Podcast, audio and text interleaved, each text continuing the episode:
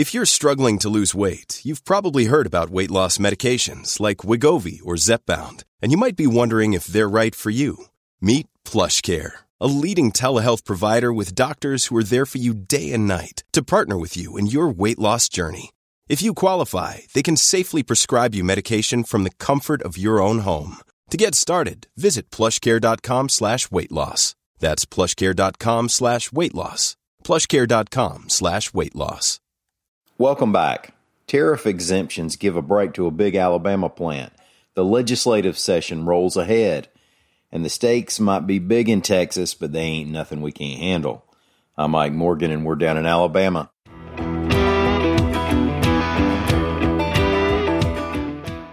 Well, it's no secret there's a Trump Alabama love thing going on.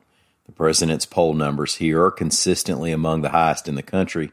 The Donald Trump rally juggernaut was born in Mobile, Alabama.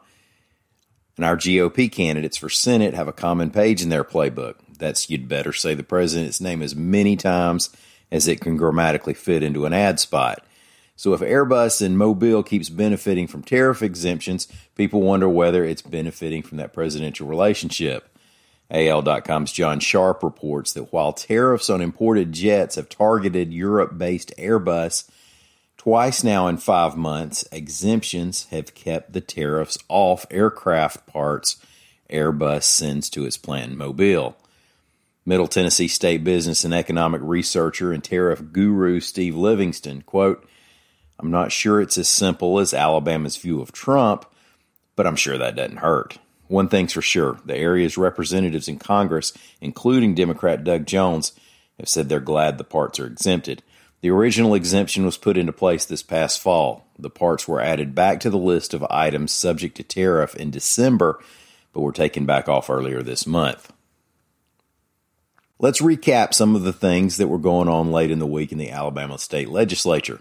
Now, these were all reported in more detail on AL.com by Capitol reporter Mike Cason, who's a doggone machine during the session.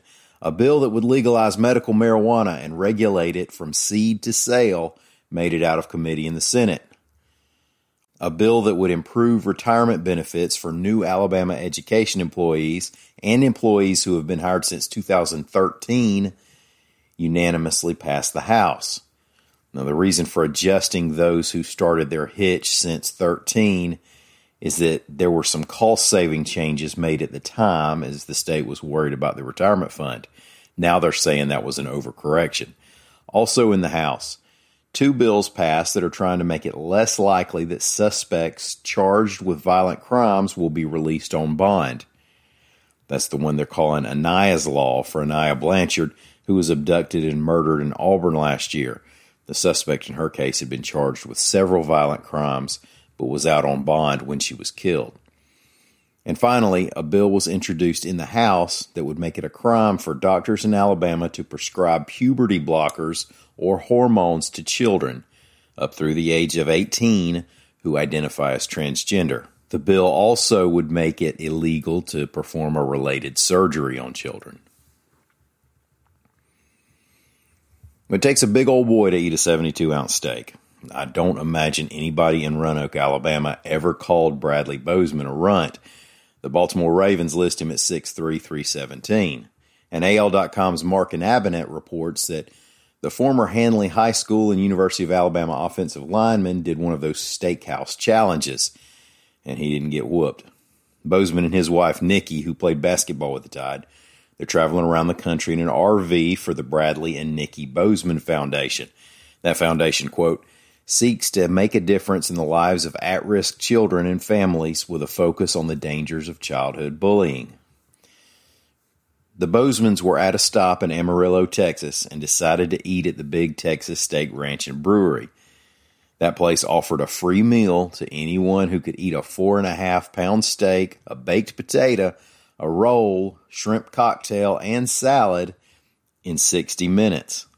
Now, if you fail, you got to pay them $72. Bradley knocked it all back in just under 50 minutes. Thank y'all for listening. Have a great weekend. We'll be back here on Monday. Until then, stop by and see us anytime you want to on the internet at al.com.